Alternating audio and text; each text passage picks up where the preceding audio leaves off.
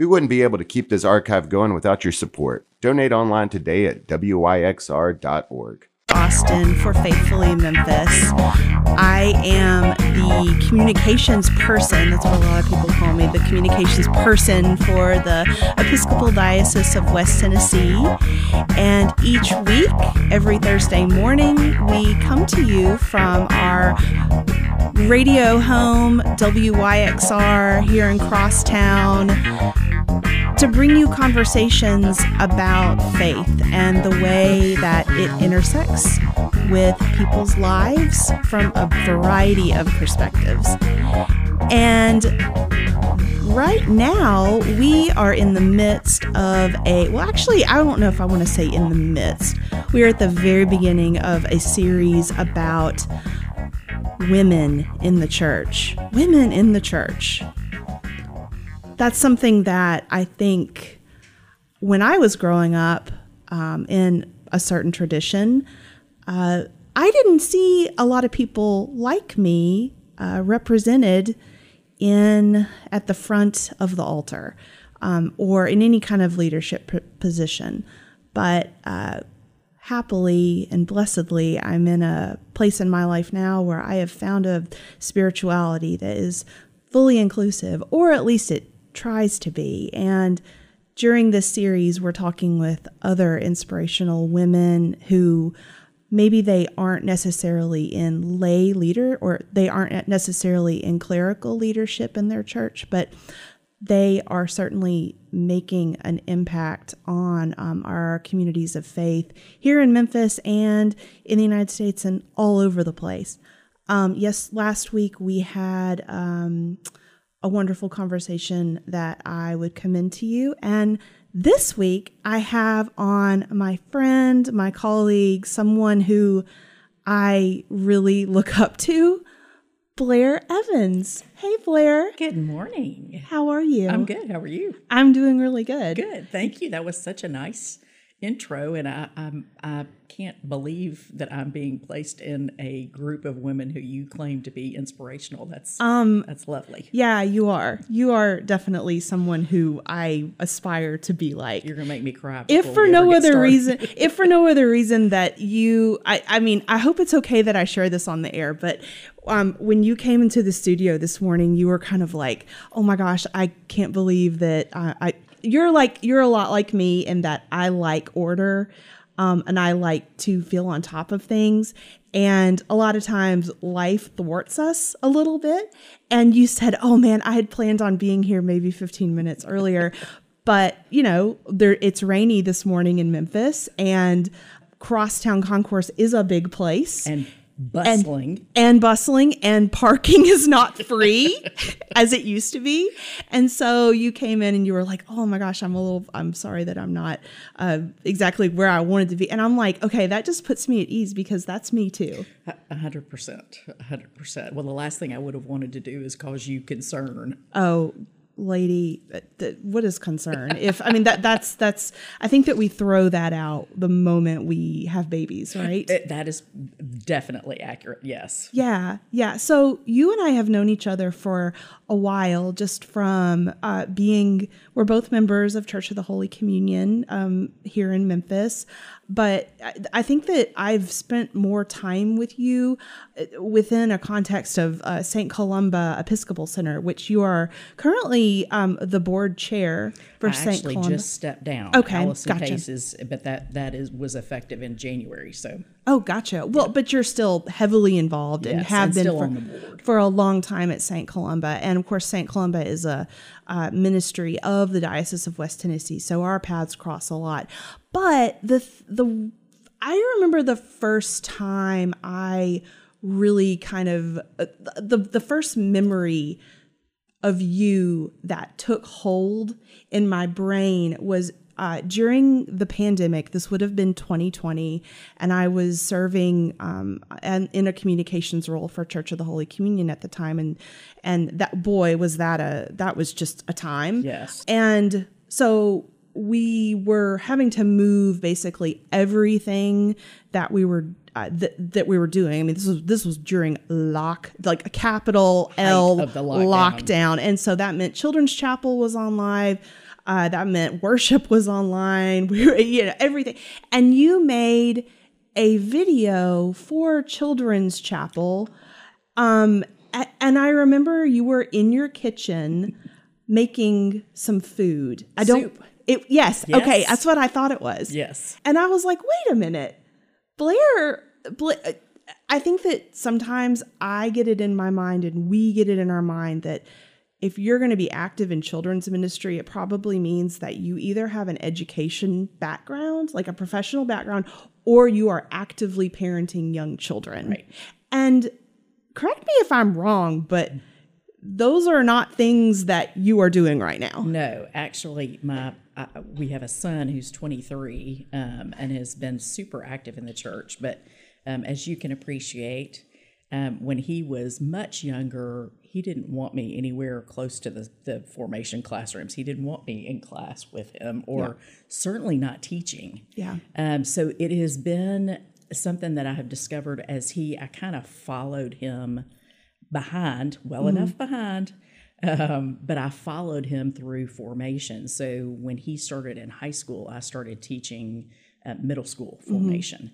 Um, and I just found that I loved it. Yeah. And I, I have a very um, white collar, very formal uh, profession. Yeah. Um, and so getting to literally get down on the floor with the kids on Sunday morning and talk about God and talk about Jesus and hopefully lead them in ways that my Sunday school teachers led me so many years ago is just it's it's the highlight of my week. And there are a lot of people who say, I mean, I was a horrible middle schooler, as my mother can attest.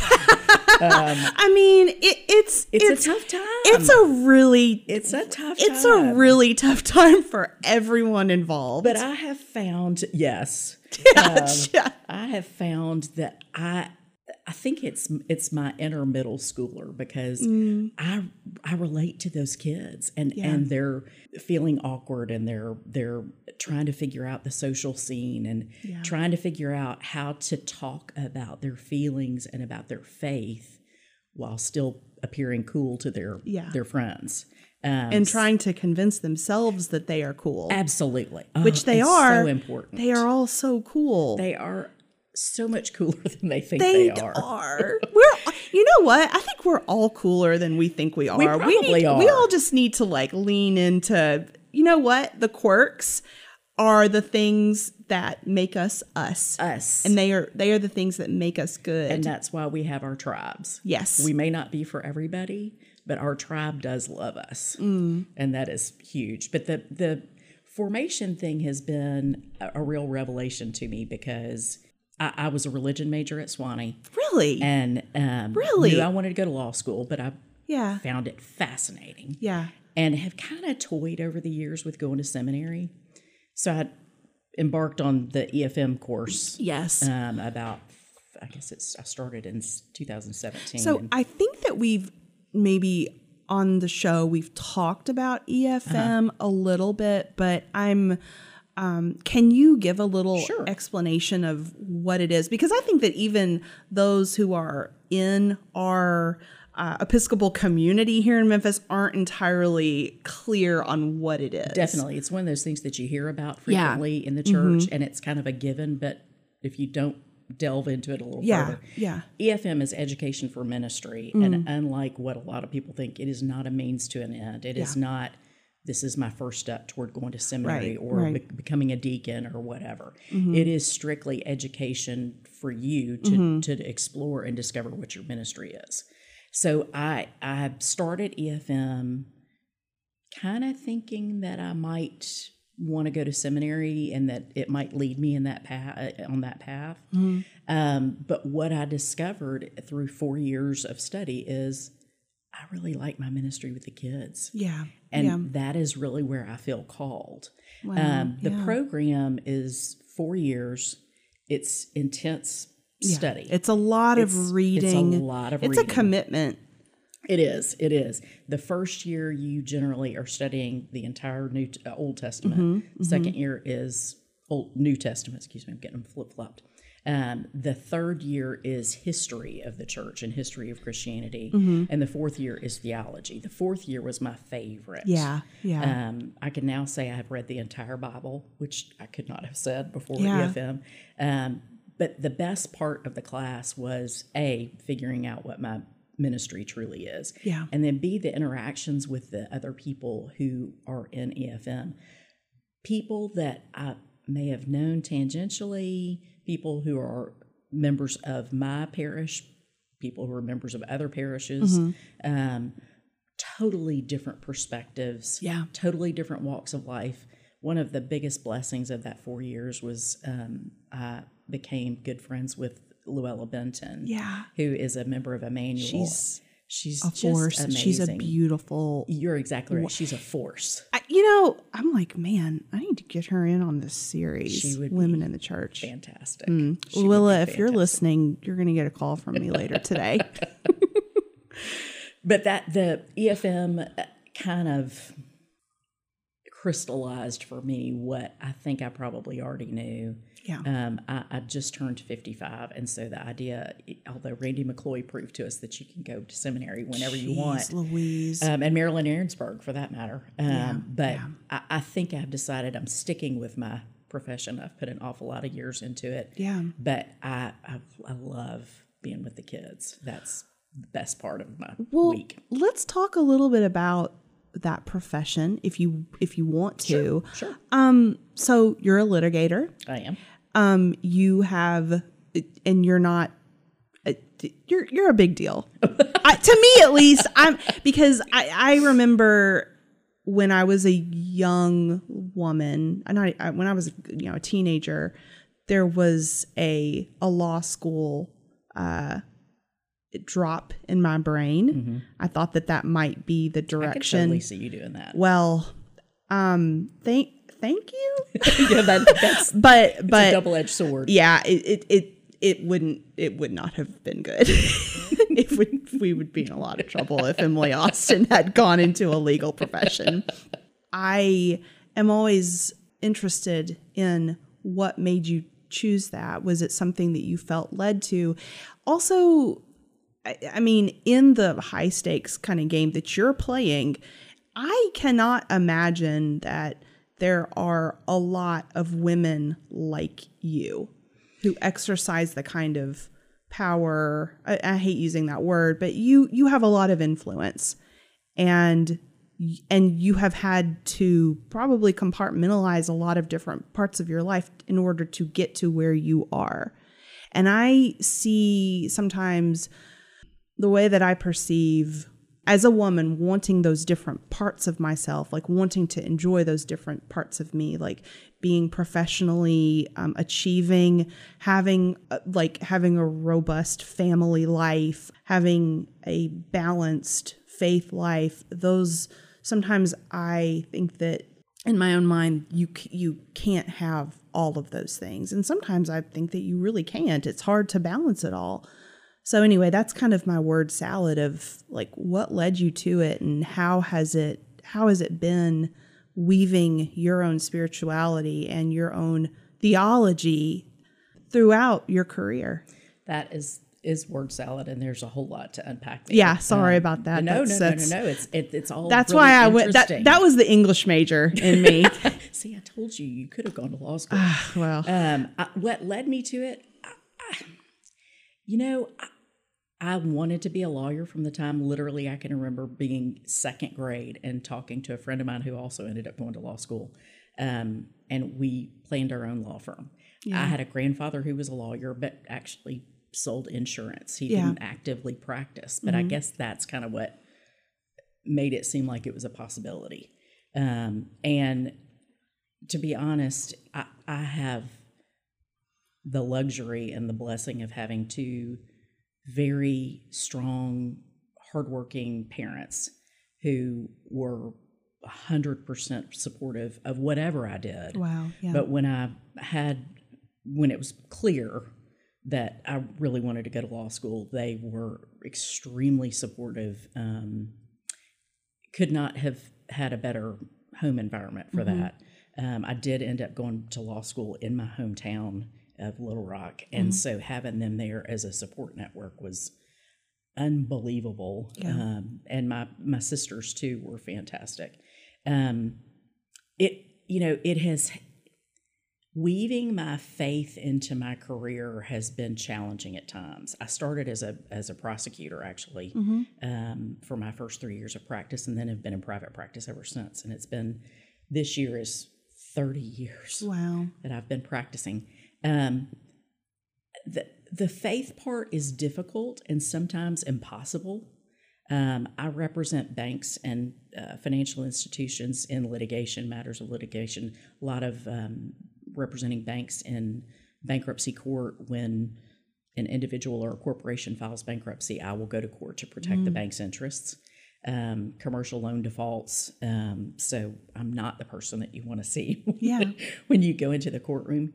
Um, believe it or not, though, there is there is room for compassion and grace even in my areas. Yeah. We jokingly refer to me as the Grinch because I, I'm, as I say, not the person you want to see when you come into court. But I, I like to think of myself as being reasonable and compassionate, and that is very much part of or founded on my faith and, and my beliefs as a Christian. Yeah. Um, as far as being a woman and and having it all, Emily, it's not possible.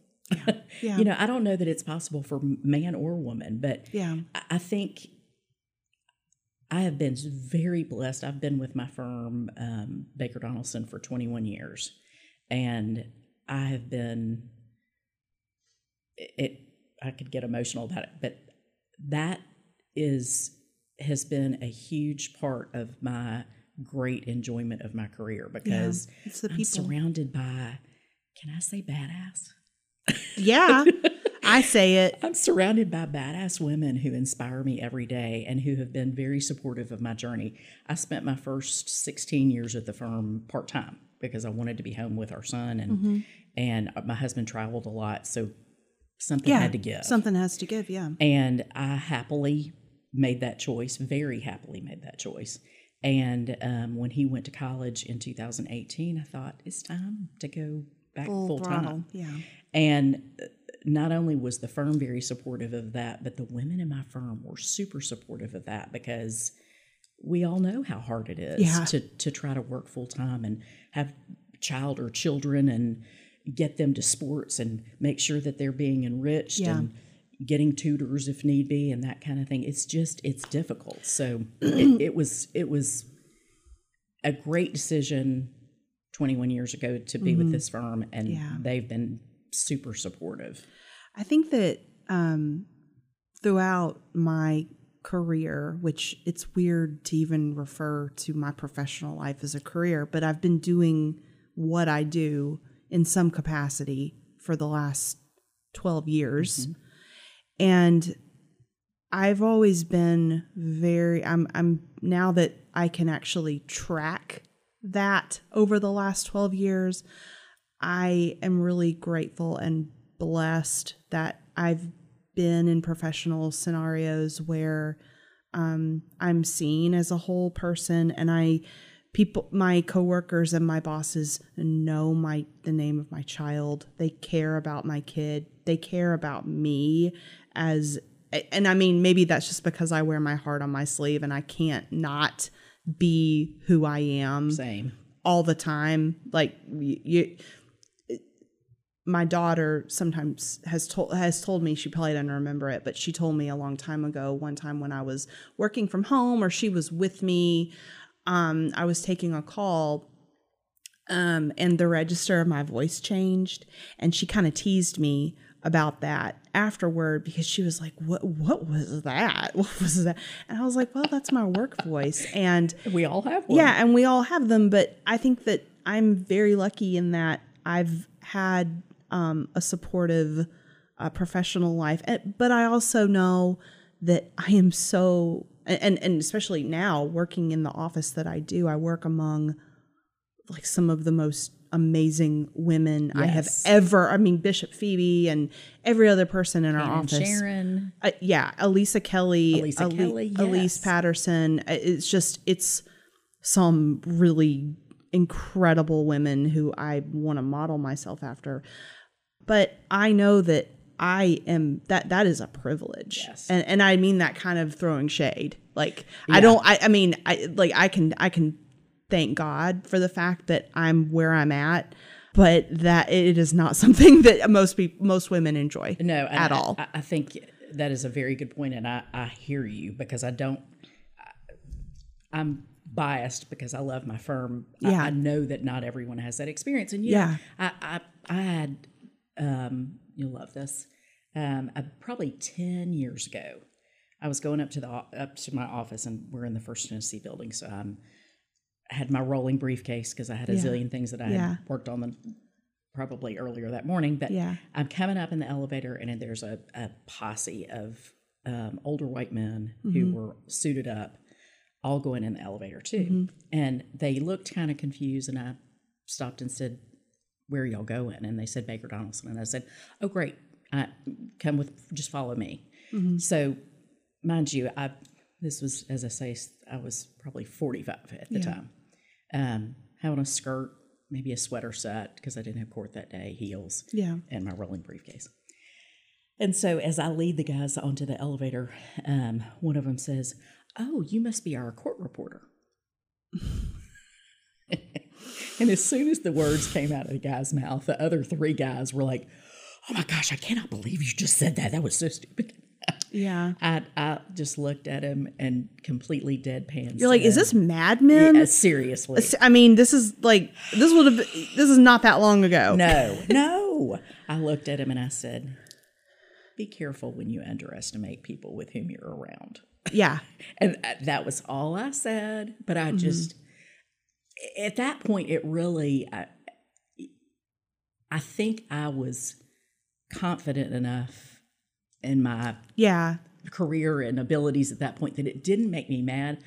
I thought it was laughable. I mean, I just, yeah, it was yeah. ridiculous. And that's the gift of aging. yes, I remember probably uh, it would have been six or seven years ago when uh, I was I was a full employee where I was working. I was like I, I was a critical member of our team, and there was a, a director in another department who thought that I was an intern.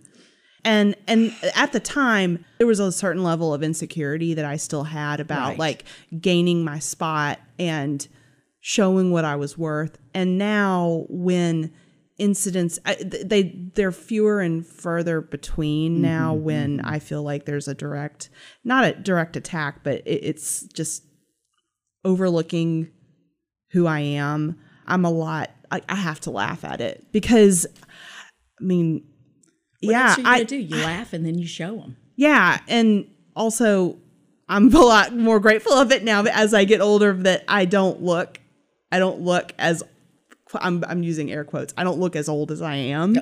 No, you don't. And uh, well, and, nice. and and thank you, Lord, thank you, God, because I I'm very I'm I'm pleased. yes, But definitely. but yeah, it's it it's the gift of aging where you're just like and it, and perspective Mm-hmm.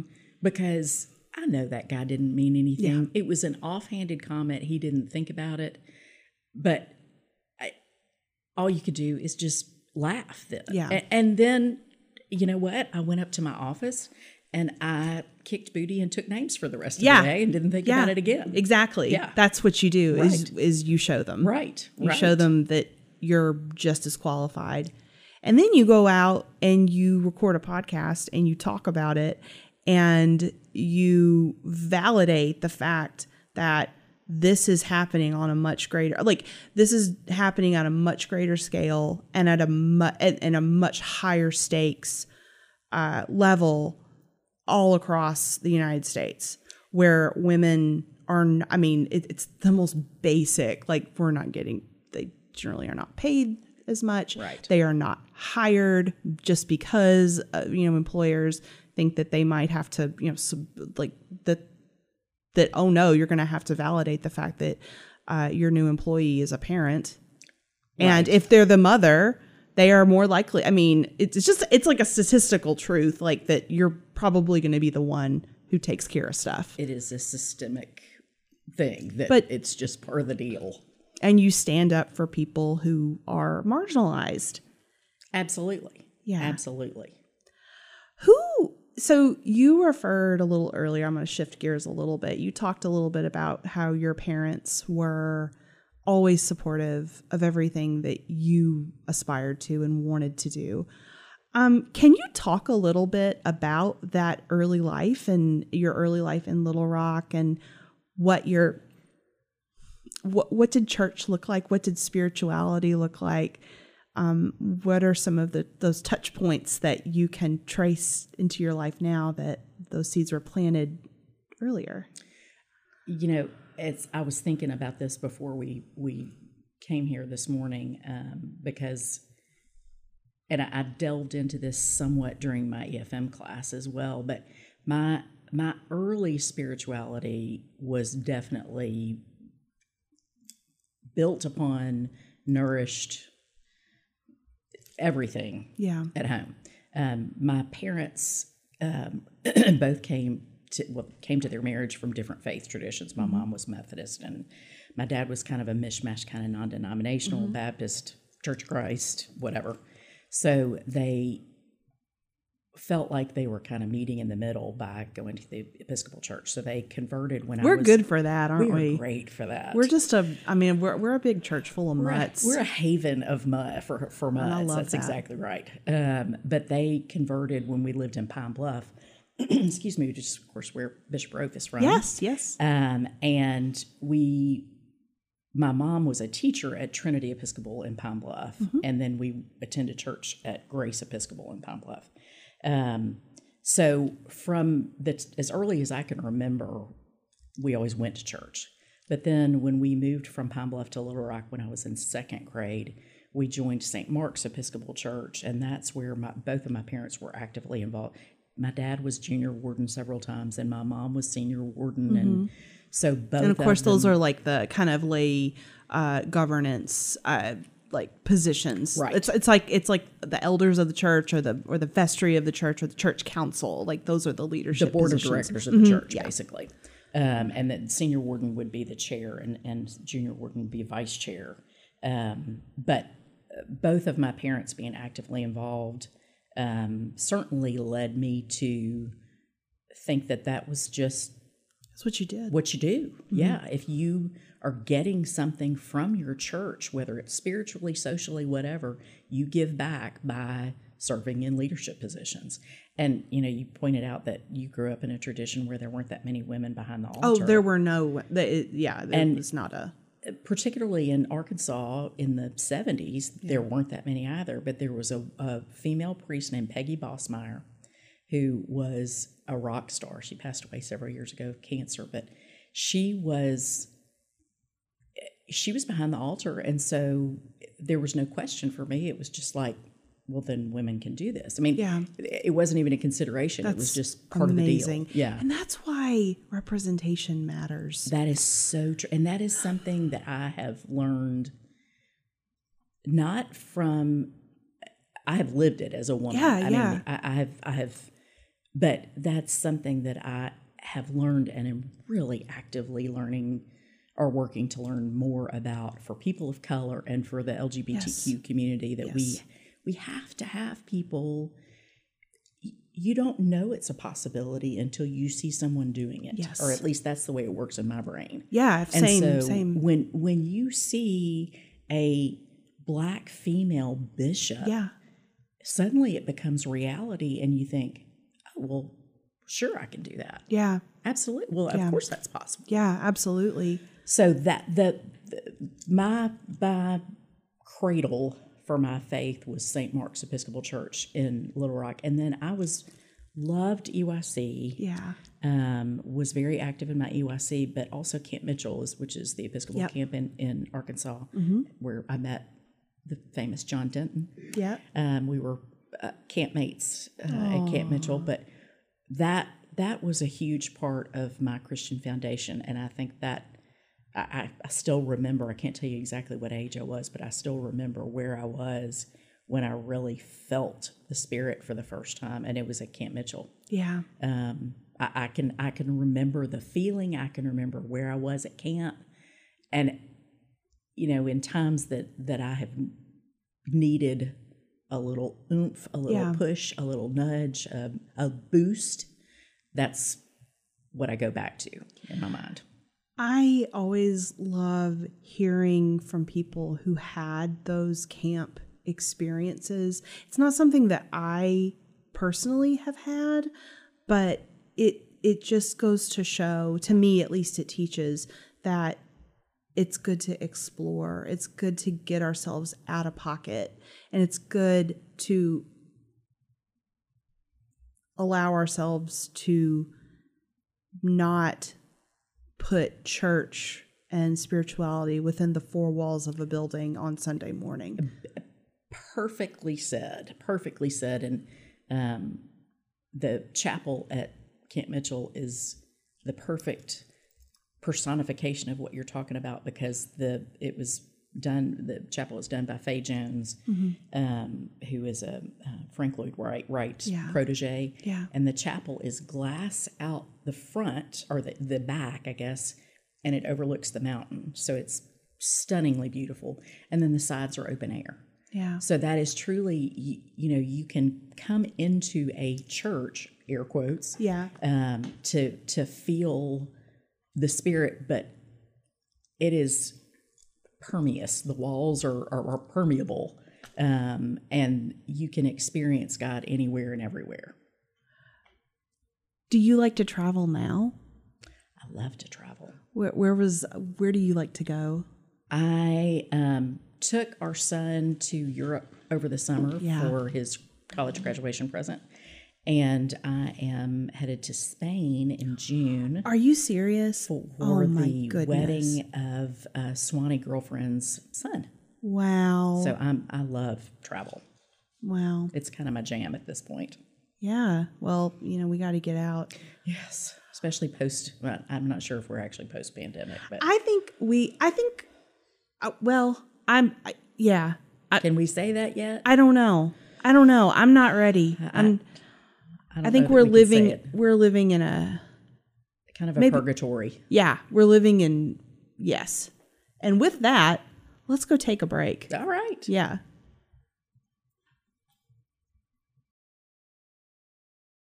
And we're back. Thank you so much. I want to um, reintroduce our guest for today. It is my good friend Blair Evans. Hey, Blair. Hey, Emily. So, um, before the break, we were talking a little bit about your formation and just uh, being uh, a, a woman in the world, just getting by, doing the right things.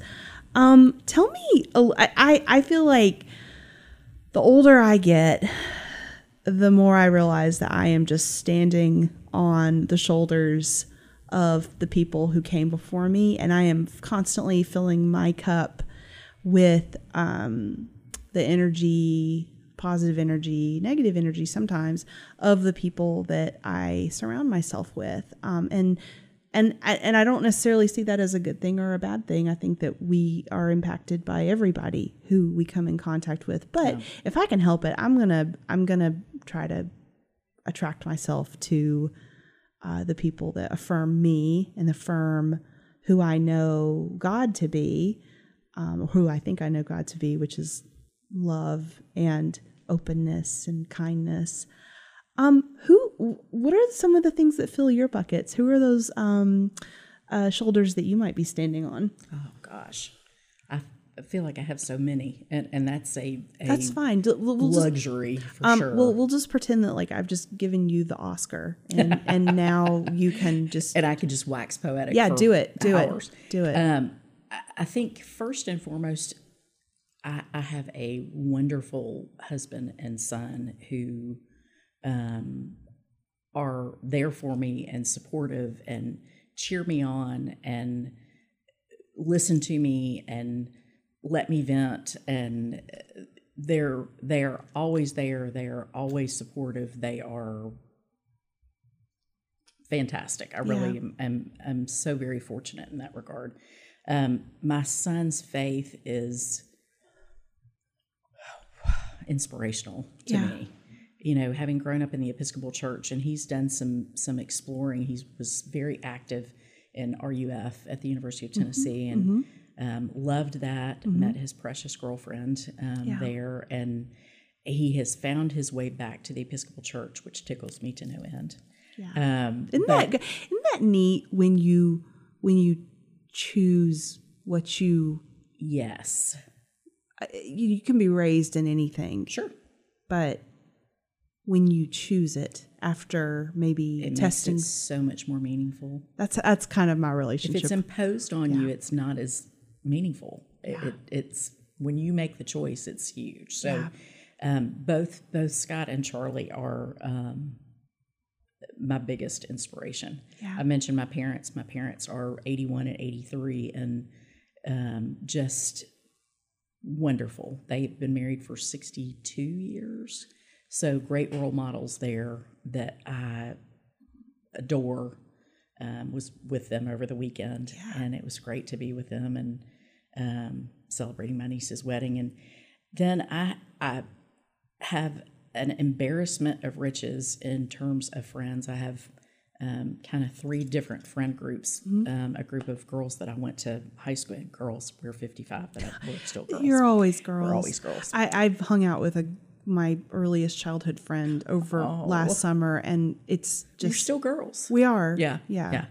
Well, the, I have a group of, of girls from Little Rock that I um, am with regularly. We travel. We live all over the country now, but we travel to be together regularly. And then I have a group of girls from Sewanee that I am with regularly. And then I have um, a group of women from Baker Donelson. And actually, only one of them is still with me at Baker Donelson. The other two are now in house at, at other places. But I gain so much energy from the women in my life um, who inspire me, who have taught me how to parent, who have taught me how to practice law, um, who have taught me how to be a, a, a wife. Um, so many things that without the, I, I really cannot imagine.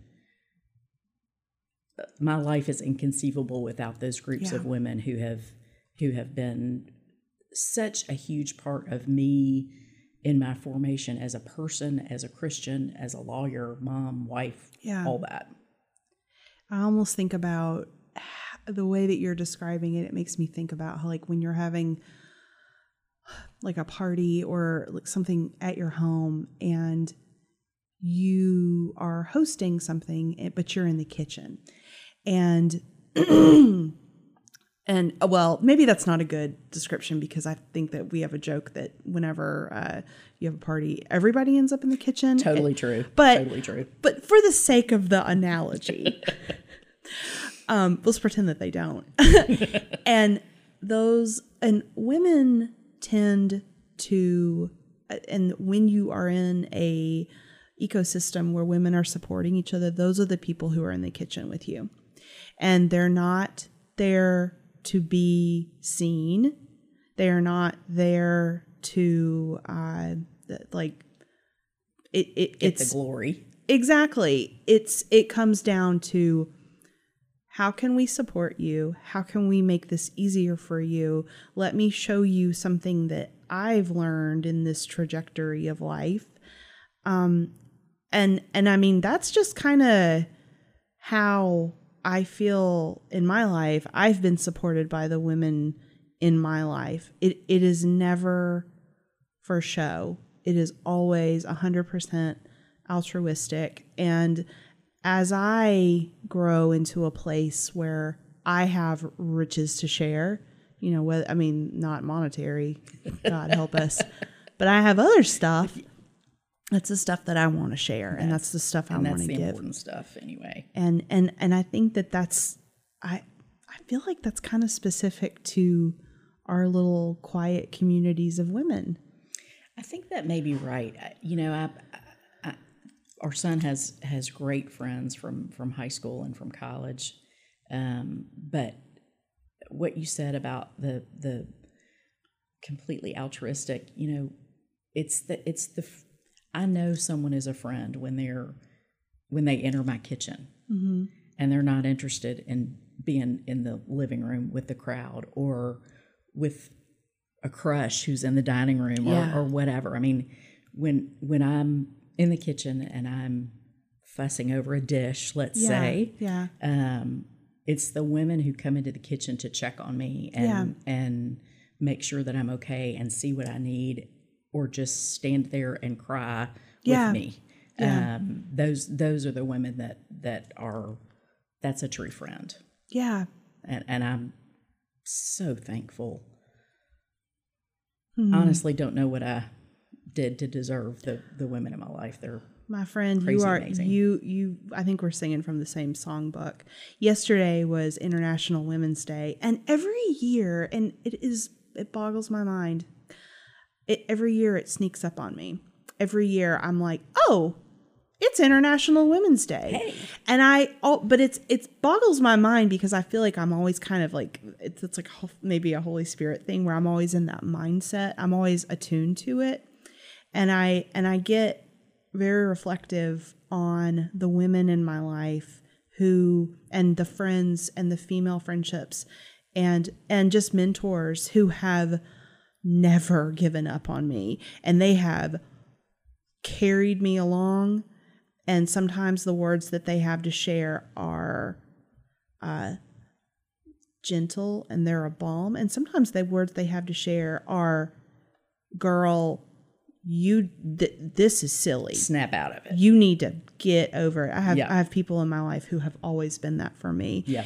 and um, yesterday uh, on my Facebook memories, uh, it uh, popped up on there that this time last year, um, Bishop Phoebe was recording a podcast with uh, Canon Stephanie Spellers Oh, she's amazing. who that we ended up um, airing that show later in the summer. Um, but but I was like, dang, how lucky are we to be surrounded by these people and by these women who are standing up and they are lifting us up, and therefore we can go in and lift others up.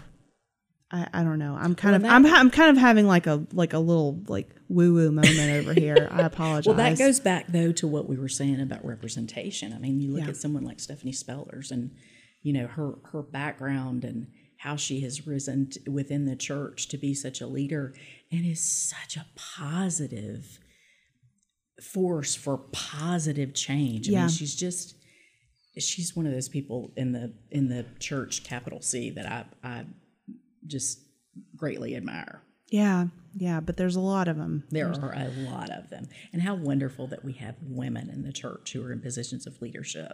How wonderful is it that you, I mean, you thought about going to seminary and there was never any like that that that was just but it is what it is. It is what it is. And, you know, I, it, so many of my classmates at Sewanee did end up going on to seminary. Yeah. Elizabeth Wheatley, um, who was here at St. Timothy's in, in uh, Olive Branch Mm-hmm. until just recently, she's now in Jackson. And Cal Dice, who's married to the Bishop of uh, Mississippi, and she's now taken a position at a church in California. And um, Katie Pearson, who is uh, out in Denver at the cathedral. Yeah. And those are all women that I was at Sewanee with. So, Yeah. I mean, we, we it was not only to have happened so recently in our ch- childhoods. Yeah. that women became Yeah. more common behind the altar. Yeah. We took to it. Yeah, we surely did. We took to it. I think it's because we were.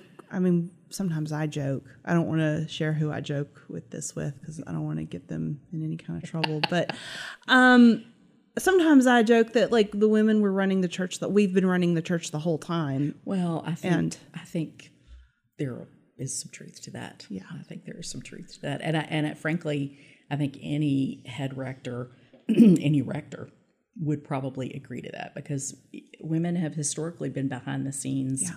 It's the whole Mary and Martha thing. Yeah. um, that women have been behind the scenes um, with Altar Guild and you know generally leading the acolytes and that kind of thing. That's not that's a, a gross generalization, obviously. Yeah, but- yeah. Because we certainly have men in Altar Guild and men as acolyte masters exactly. and that kind of thing. But um, so many times the women, and certainly we can do a potluck. Yeah, We're heck great. yeah. We're great at that. Especially here in the South. Good grief. Absolutely. Good Absolutely. Blair, what is giving you hope? What gives you hope? That's what we lead, lead uh, the closing of the show with. I see in my child the my child. I say that loosely. He's 23 and He's your baby, and he'll always be your now, baby. So he will Yeah. always be my baby. I hear so much, and we know statistically it's true that that churches in the U.S. are dying and, and across the world. But I see hope for Christianity and for faith in general in my son. Yeah. He he has such a strong faith and he gets so excited when he comes across a, a passage in the Bible or something that he's reading. He loves the poet Wendell Berry and he'll send me a quote of Wendell Berry's and Yeah. um, Wow. that that kind Well of done. enthusiasm for for Christ is what gives me hope for the future. Wow. Well, thank you for being that person to raise up young people and you know you've you've raised up your own son but you've also are helping to uh, you're you're leaning into that baptismal commitment. You know i think that we talk a lot about how uh, you know in our uh, baptism uh, sacrament liturgy in the Episcopal Church, there's a moment when pe- when the congregation stands and you promise to help raise up the child, or uh, if it's an infant baptism, um, into uh, nurturing them into and helping the parent.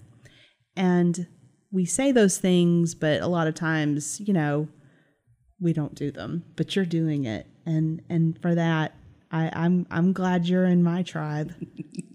I'm glad to be in your tribe. Thanks, Blair. Thanks, Emily. So this has been Faithfully Memphis. Um, I want to thank you, Blair, for being on the show today.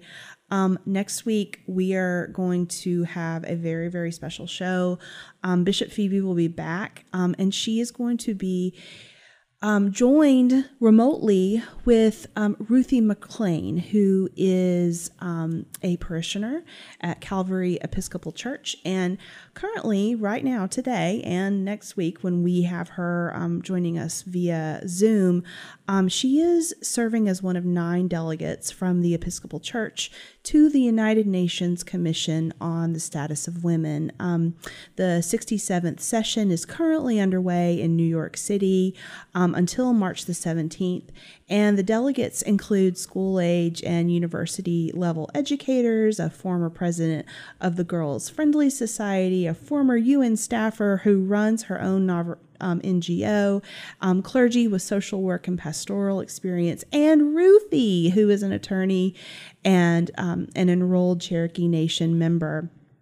Um, she is, like I said, um, a member of Calvary Episcopal Church. She is um, the only woman in our diocese, and actually the only woman in uh, Province 4, which is the um, sort of region that uh, our Episcopal Diocese of West Tennessee is situated in to serve on uh, this committee to the UN. So we are, you know, we were talking earlier with Blair about how representation matters.